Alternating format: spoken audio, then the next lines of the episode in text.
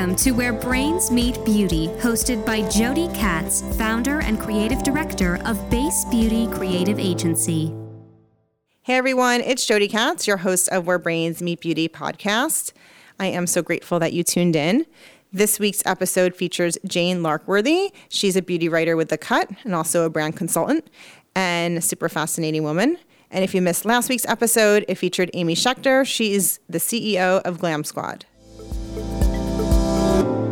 Hey, everybody, welcome back to the show. I am so excited to be sitting with Jane Larkworthy. She's the beauty editor at large, The Cut, and also a brand consultant.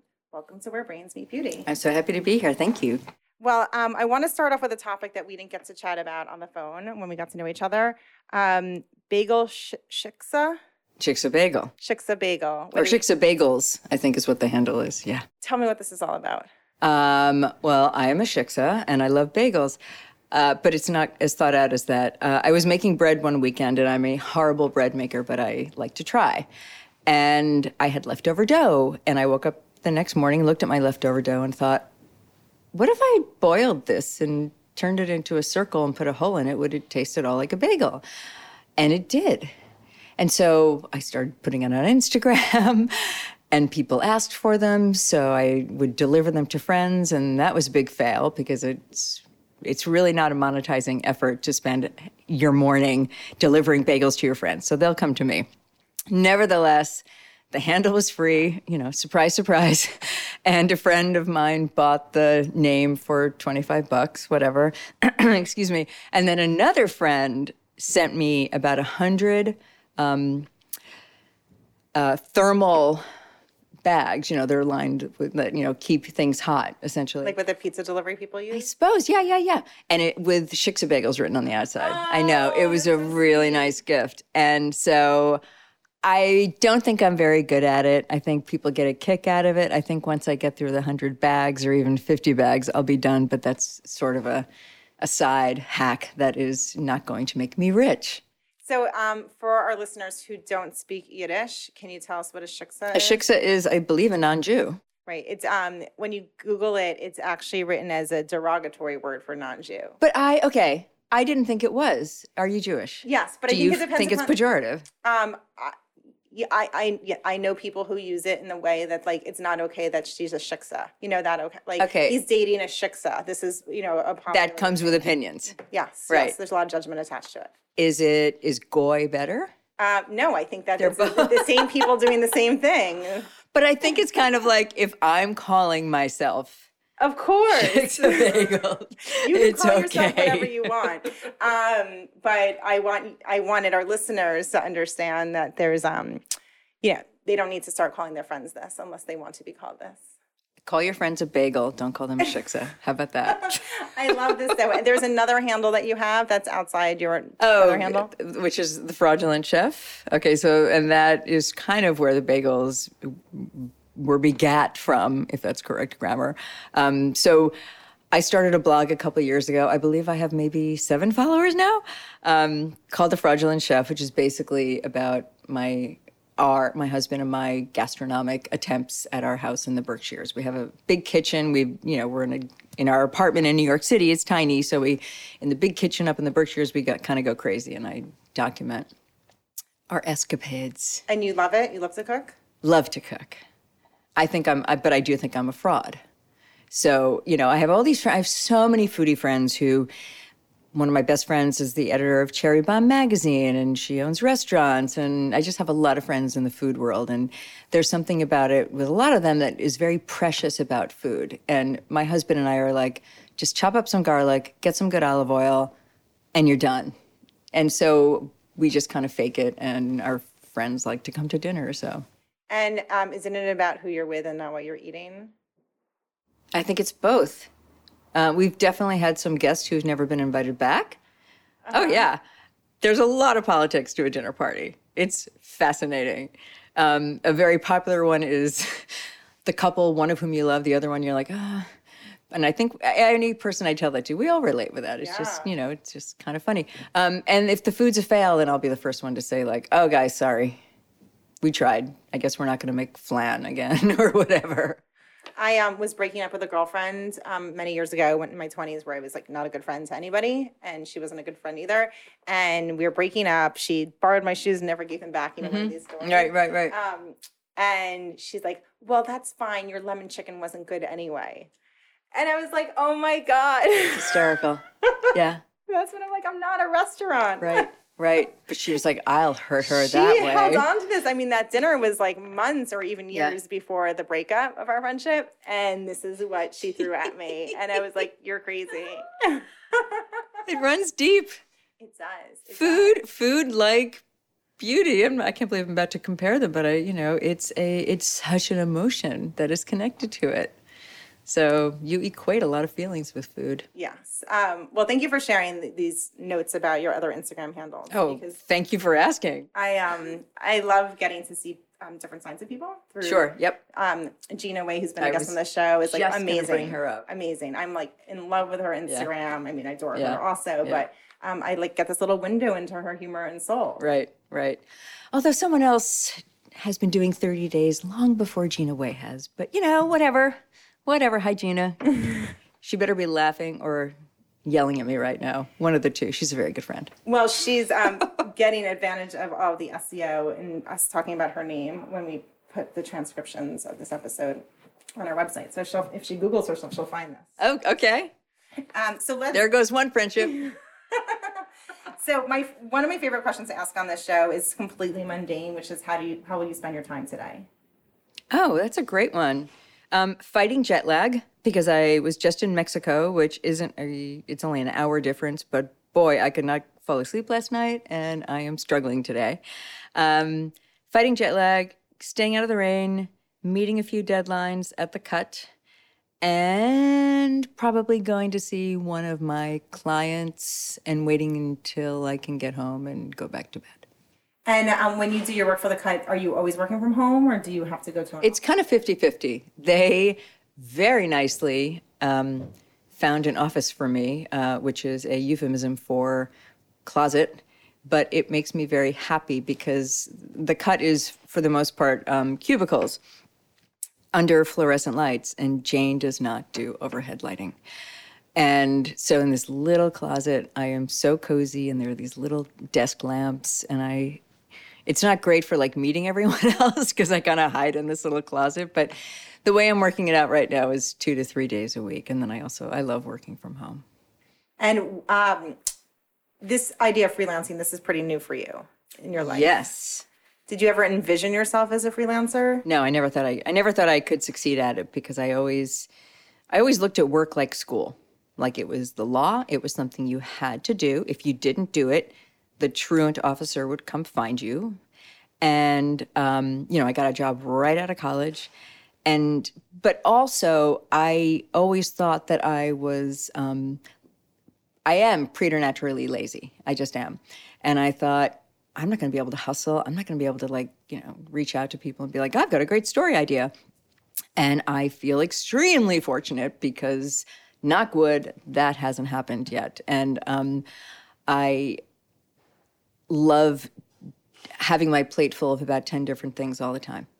And I love uh, being asked to do a project, whether or not I like it or hate it. It's something I can cross off my list and be like, wow, I never want to write about, you know, purses again, but boy, I really like monitoring panels.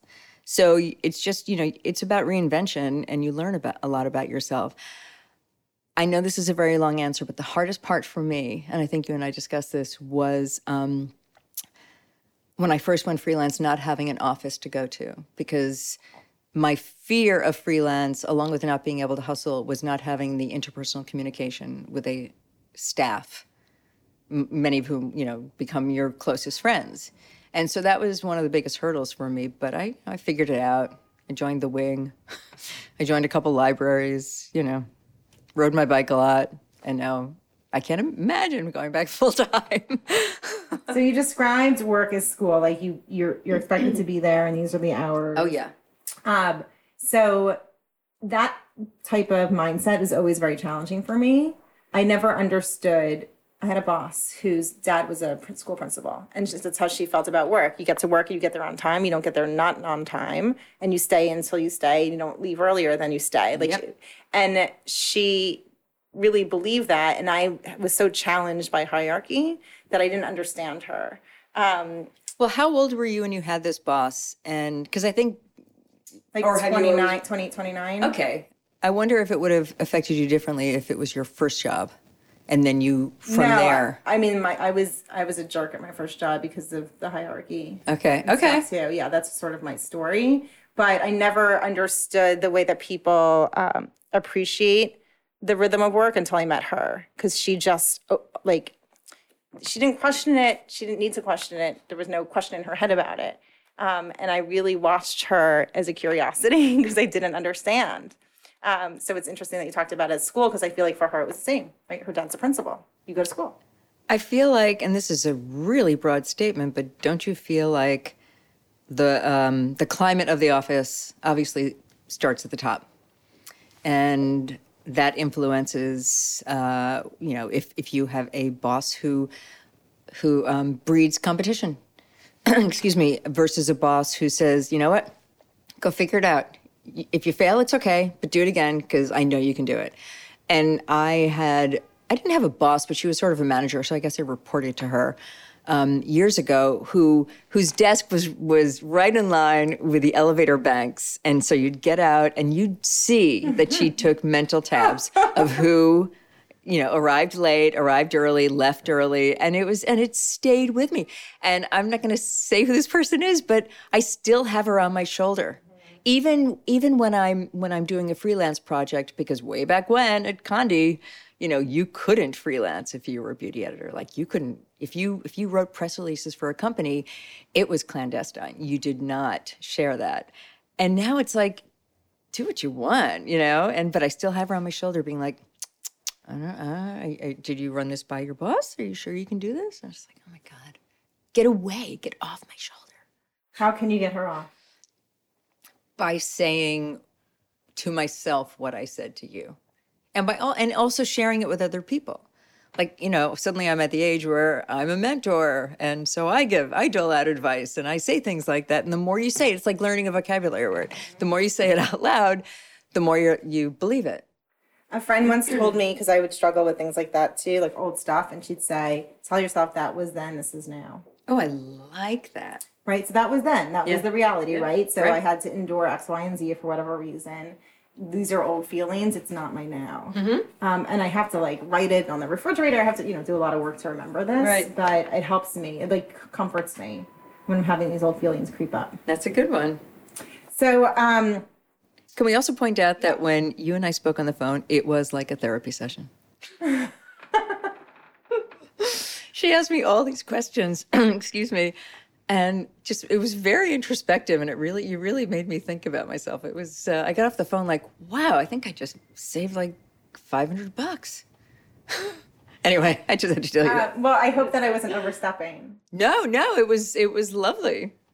Uh, I want to talk about your, your career journey because it's so interesting and it sounds like it starts with a great temp job. Um, and temping has been very good to me in my early years. I um, worked at a manhole cover factory as a temp. I worked at a gum manufacturer as a Wow. temp. Yeah, I had good temp jobs and as a real, I was a really good temp because like back this is 25 years ago. Why were you a really good temp?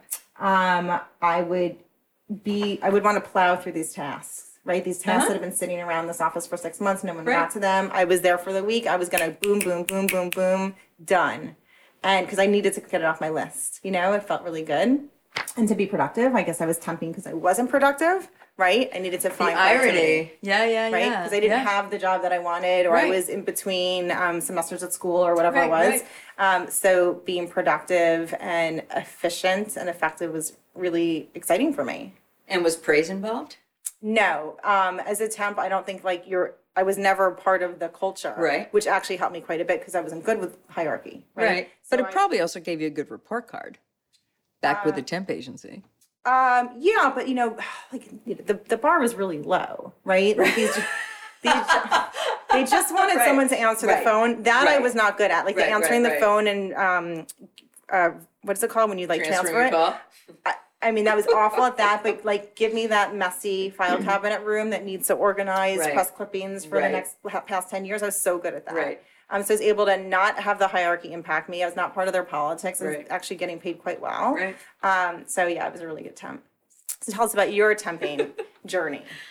Um, it was similar. I worked at such. To backtrack for a minute, so my my sister had worked at GQ for a number of years, and I don't think she was there by the time I graduated college, but. She said, "All of our, you know, you're a great typist. All of our temps at Condé come from Career Blazers. Go to Career Blazers." Just shifting here. So I went to Career Blazers, and they sent me on these random jobs, not as interesting as a manhole cover, but you know, banks and organizations where I really was basically the receptionist. And that was the summer before my senior year of college. I became friends with everyone at the temp agency. They were a nice bunch. I go back to college. Christmas break, I come back to the temp agency. I'm like, hey, I want to make a couple hundred bucks. I got two weeks. Where do you want to send me? And they send me to Glamour Magazine's beauty department. And the rest, as they say, is history. Um, but I did not follow up with a thank you letter. I didn't think I would get the job. I was kind of insecure about it because I had never done any, you know, official internships.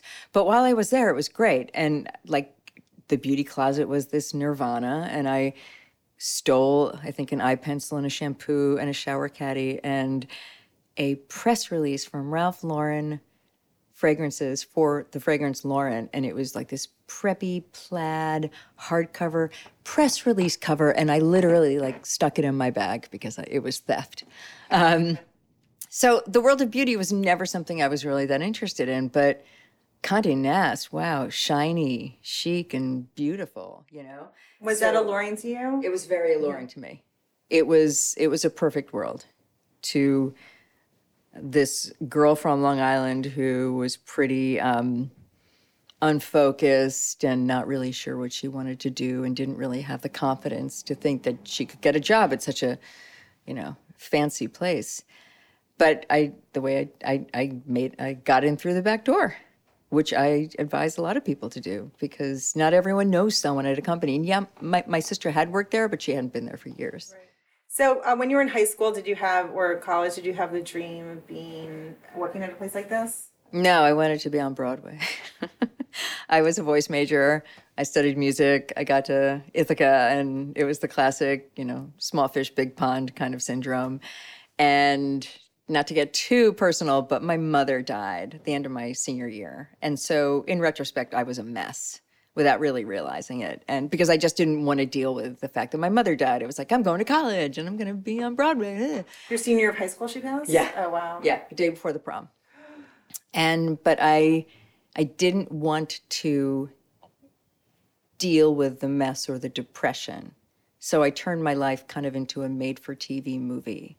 I became close with my father, with whom I was never close. And sort of became a de facto wife. Like, you know, I helped organize his house. I I didn't live at home anymore, but we we had we developed a, a, a closeness, a friendship that I'd never had with him, which was fraught with its own things because we had no foundation for it, really. Um, wow, where was I going with this? Oh, so um, yeah, so I studied music. I quickly failed out. I switched to English You and failed. writing. You failed the music program. Yeah. You mean got an F and they said leave? They said this is not working, and uh, we, you can stay, but you can't stay in the music department. And by then I realized I was not going to make it as a professional. but I always did like to write. I was always interested in it. So I kind of like switched to English classes and then started taking some writing courses. And then my grades got better and better and better. And I kind of found my people. But can we go back to this conversation where the professor says to you, leave the program? Um, was it hard to hear that?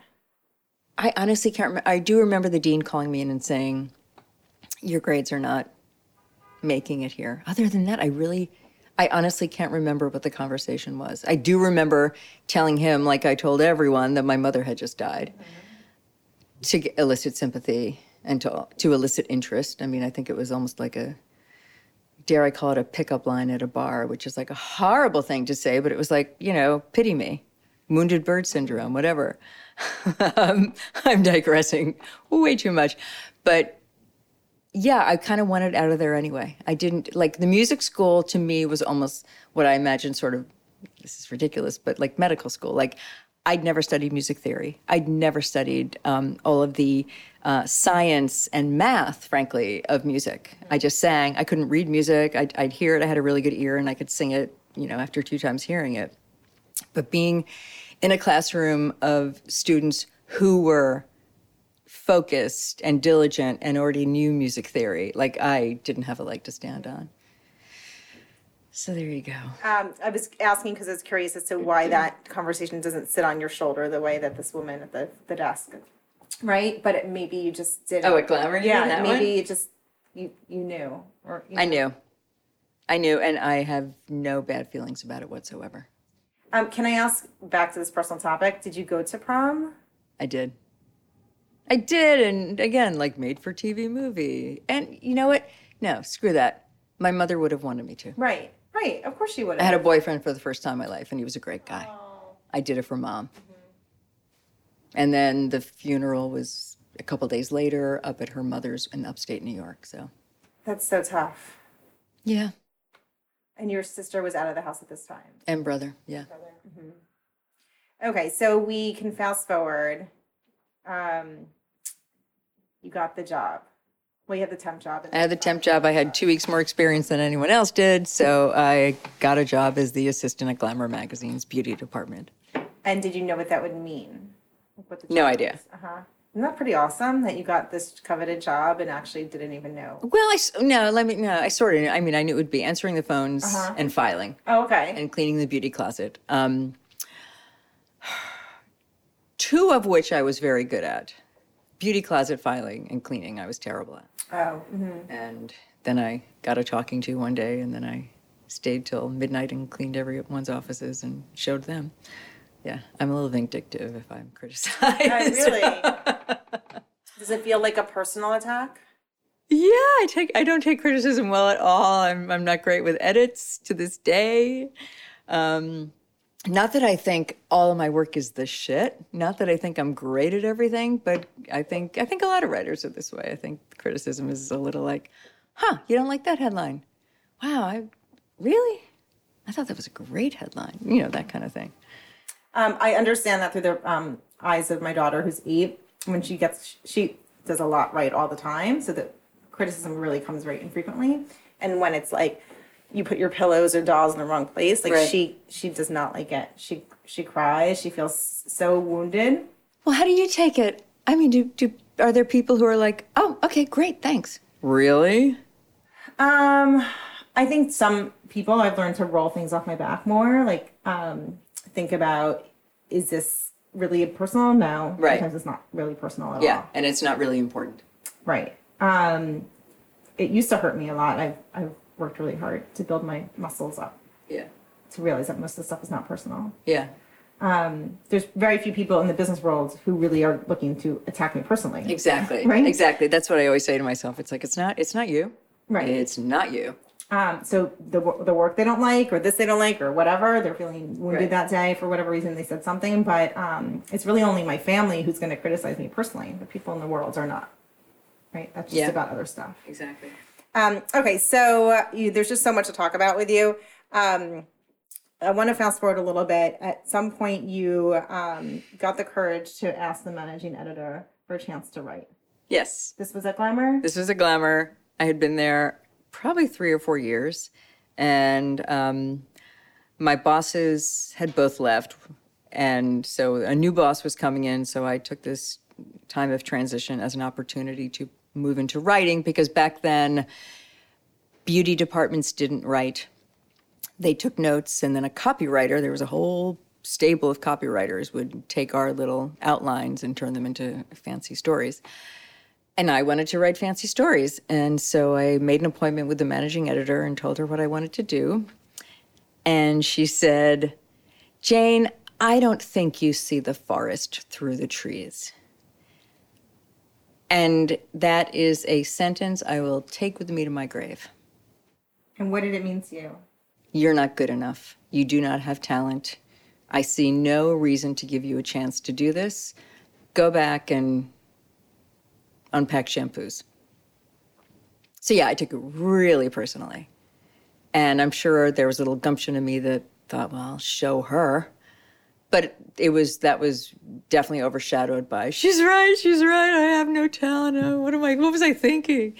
And you know, I, I didn't bring any story ideas to her. I didn't bring a spec story for her to read. I just, you know, thought she'd give me a chance and and I and a, a, possibly a more confident young woman would have said, "Well, let me write something for you, and then tell me what you think." And instead, I was like, "Okay, sorry to bother you. Okay, thanks, thanks," and probably went and cried and had a cigarette around the corner.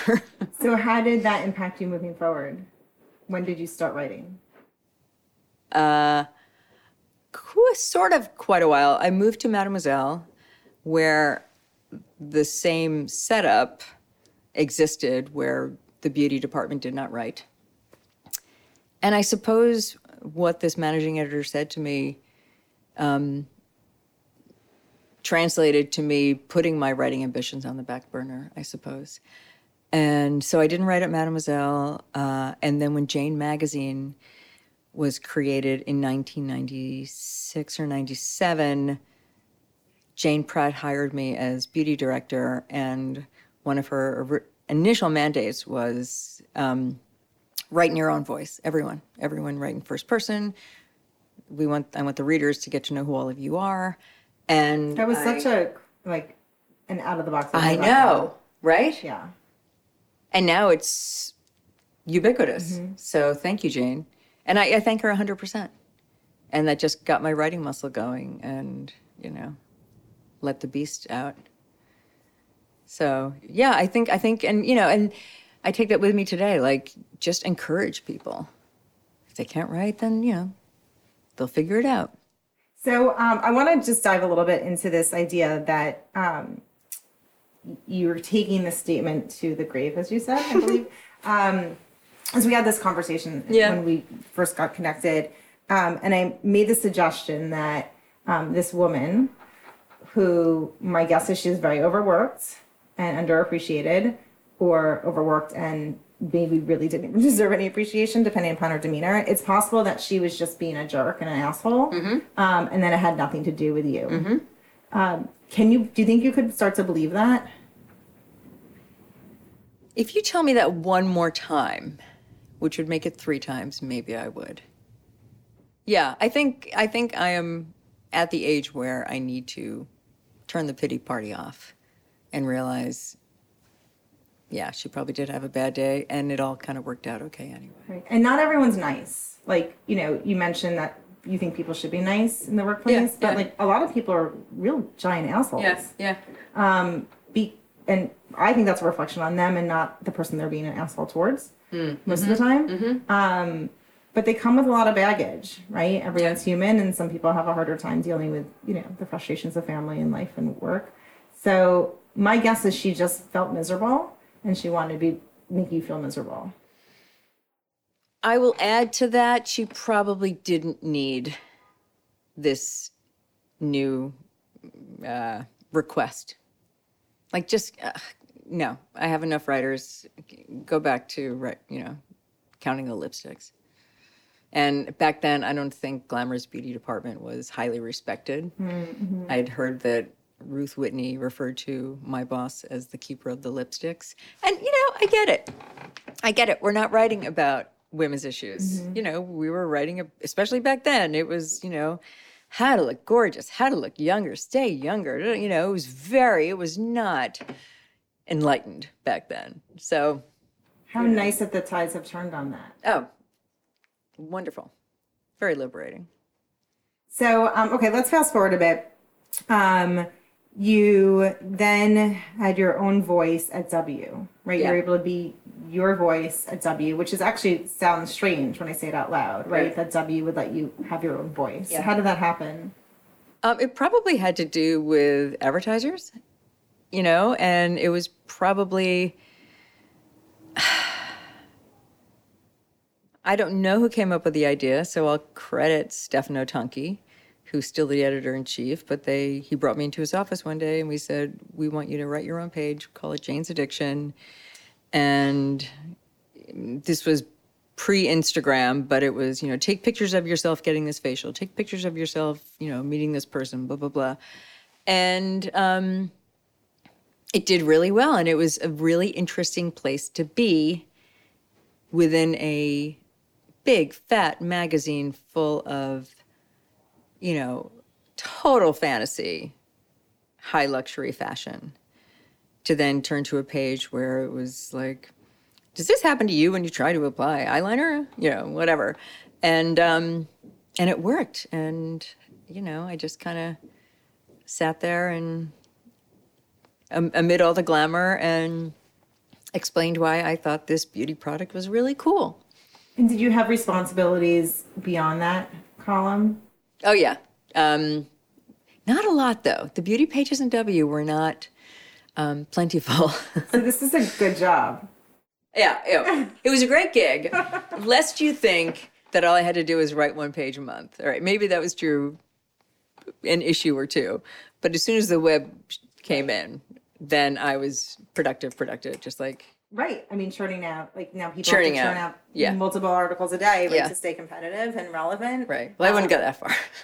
um, you know, the the people who are just starting out at a digital publication have all these Totally. like quotas and numbers to hit and Totally. blah blah blah. yeah, yeah. Um, makes me sort of want to vomit. But it's really cool before the digital age where you could just focus Yep. and meet people and learn things. True. But you know what? In that defense, it was also very frustrating to be able to um, write about everything that I wanted to write about in this Right. tiny amount of real estate that I had. And a lot of it would be a little, I don't think bait and switch is the right term. Maybe it is. Like, all right, you got four pages for June. A week later, oh, we're down to two. Oh, we're up to three. Uh, one. And there were a couple where I'd have zero. So we would do the work, but then, you know, it was more of a fashion magazine than it was a beauty magazine. So, what is the mindset um, when you're trying to relate to the reader when she's in this aspirational fantasy world of fashion and lifestyle, and then you're switching gears to talk about like real stuff? Um, are you? Is the magazine doing that because they know that she's a real woman? Like, are they acknowledging through your work that she's actually the regular woman who lives in Kansas City and takes her kids to school? Like, No, I think I think it's more that beauty is, you know, so personal and so connected to emotion. And sure, you know, a Vuitton purse is connected to emotion too, but how your skin looks and how your hair is behaving, um, that you know hits you to the core. So with beauty, it, it, it, it I think it was a natural um, connection to make it t- so personal. And the other thing that that I was responsible for, it wasn't just I love these products. It was, holy shit, have you heard about this dermatological procedure? It involves needles and threads and a trampoline. I'm just making that up. But you know, this crazy thing we heard about, we wouldn't say be the first on your block to try it, but we would want our reader to be the first on the block to know about it with its caveats, talk to your doctor about it. So that was really fun too. So, you know, it, it was, but it was all about emotion, whatever we were talking about. So, in leaving W, is that the first time you left a job that you didn't want to leave? Yeah, yeah. What did that feel like? It was the first time I ever got laid off. Uh, it was it was shocking. I'm, sure- I remember the first day. I remember being told. I remember walking out. I remember calling my sister. But I also remember just thinking, it is a tough time for magazines, and the phone started ringing pretty darn quickly. So, like I said before, um, the interpersonal communication of being in an office ended up ended up being the hardest thing for me. But honestly, they would have dragged me out on a stretcher at whatever age, 99, whatever, if if it hadn't happened. So, I thank them. So, um, in your time as a person who has, I guess, more control over their time because Yeah. you don't have that regimented schedule. Um, do you write when you're not being paid to write? Oh, like projects that don't pay me? Mm-hmm. Like that book I was telling you about? um, not very well. I, you know, I don't you love when you hear interviews of you know writers saying I get up at five in the morning and I write until my kids wake up. I get up at six in the morning and I write for the people who are paying me. Um, I just finished reading uh, Sally Rooney's book, Conversations with Friends. Have you heard about that? So I met with a book agent about three months ago who said, read Conversations with Friends and get me 50 pages. So I did one of those two things. Um, writing is just hard, and everyone is coming out with a book. And I just don't know if um, it's worth the investment at this point. I have too much fun writing everything else I'm writing. And as my sister pointed out, she's like, well, if you put the Instagram down for a day, then, you know, maybe you could write that article for the New Yorker that you've been talking about. And I'm like, you're right. Oh, hold on. I just thought of a really funny caption. Right. Yeah. See, you don't even know the caption, you're laughing. Because I understand this how seductive it is. it's ridiculous. It's such a waste of time. Um, but you, i mean, don't you feel like you have an audience, right? Don't you Yes. almost feel like you're doing stand up, right? I well said. You have an audience, Yeah. and when they get to it, whether it's 2 a.m. or 2 p.m., you know that they're giggling. Yeah. Um, there's a, it's, a, it's really seductive. It's really seductive. So um, when the when you feel that sed- that feeling that pull for the book, it will happen. You could make it happen. Maybe you're just not ready yet. I have little notes, and then I have experiences that make me think, "Oh, that would be a, that that would be a good premise. That would be a good plot line." They're usually about people I know, so you have to be careful. Right. But yeah, I mean, I I'm in this interesting space that I guess I'm a micro influencer, which is a really broad number between like 10 and 100,000. So apparently my engagement rate is high as a micro, but I'm certainly not known enough to be like Jane Larkworthy tells it all. Like who the fuck is Jane Larkworthy? But I think that I would consider you what we call like an in-betweener. So like in between a micro and a Okay. macro because you know you're um when you say something it, it, it has a lot of value. Yep. Um, so it, for that, a publicist publicist can take your story and make it spin into something much bigger. But are you going to know who the hell I am if you see my book at Barnes and Noble? Well, the no. the PR team will make sure that we do. Right. Um, because Well, this book agent said no, not yet. Um, I think I think it can be done. I mean, I know who other people are, and I didn't know them before they had books. You Right. know? oh, that's a good point. So um, when you're ready, it will happen, Okay. um, and Instagram will be there too. Right. It will- Right. It will be part of your journey. It is very interesting to watch peers come out with books and the way that they are publicizing it and hustling them and and you know I it, sound, it looks like fun. So to me it looks like fun. It doesn't look like oh god, poor her or poor him. So, yeah, when I'm ready. Right. Think about how things are pitched to you in your day job, right? Yeah, so, um, so and so worked once somewhere, and it's part of the sell, Right, right. Because, it, well, it's part of their backpack of experiences. It's Right. meaningful in some way and it's relevant now. Right. Um, so I think that could be done for you in a very big way when you're ready. Okay. Thanks, mom. Okay. My last question for you before we close out is, um, what do you think is today's beauty aspiration? Right. Like, what What are people aspiring for in the beauty world? Yeah, or like what is um what do you think because you're a brand consultant now, how would you talk to a brand about what aspiration means in beauty? Uh, I think it's. Uh, this sounds so corny, but I really think it's about looking your best self. But I also think it's about experimentation. The great thing is beauty, especially makeup, is that it is completely transitory. So I love seeing women, men, uh, trans of all ages trying looks, posting them, and then you wipe it off if you don't like it. And the haters are always going to hate, and there's the rage culture on Instagram. Don't even get me started. But it's about it's about really em- embracing what you love about yourself. And and it's never been more celebrated, which is wonderful to see. Although I say that and I'm like, "Oh, I can't do a selfie not with these wrinkles." You know, I got to put a filter on, put a big fat filter on. Like that's my joke. But But are you actually putting filters on? hell yeah. So, like the cut, perfect example. Like we have this thing called um, I think it's we tried this. Sorry guys, I'm new, I'm still new, but it's like a road test of products. And so um, Kathleen Hou, the beauty director, will be like, "Who wants to try the Gucci lipsticks? Who wants to try?" that?" And so I was in the Gucci lipsticks, and she's like, "Can you include a selfie?" And I'm like, "Oh God, my lip lines, my crow's feet." You know, it took like 500 attempts to get the picture right. All right, it wasn't that many; it was five. But yeah, you know, I'm like celebrating age, but it's it's it's a daily struggle. What's the hardest part of that?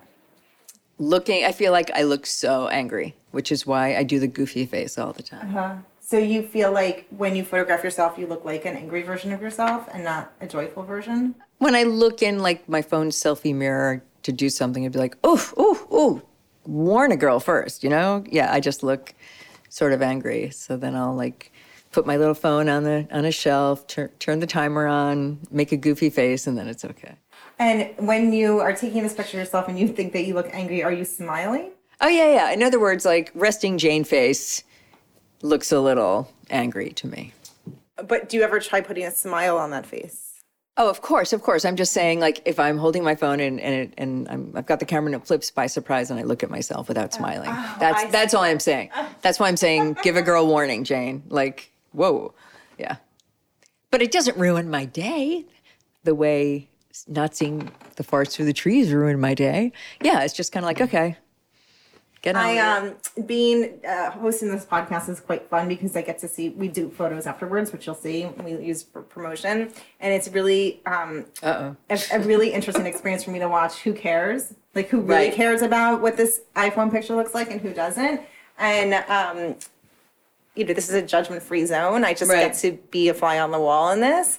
And um, to me, it's so interesting. Like, Oh, I it's like, bet. I mean, I don't write this down, Right. but it would be like, you know, great fuel for storytelling because um, it comes out of like when you wouldn't would least expect it.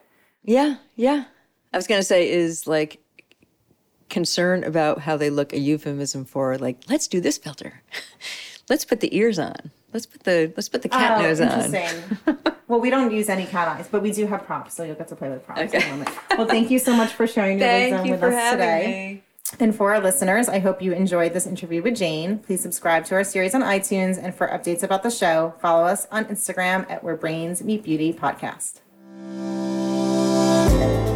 Thanks for listening to Where Brains Meet Beauty with Jodi Katz. Tune in again for more authentic conversations with beauty leaders.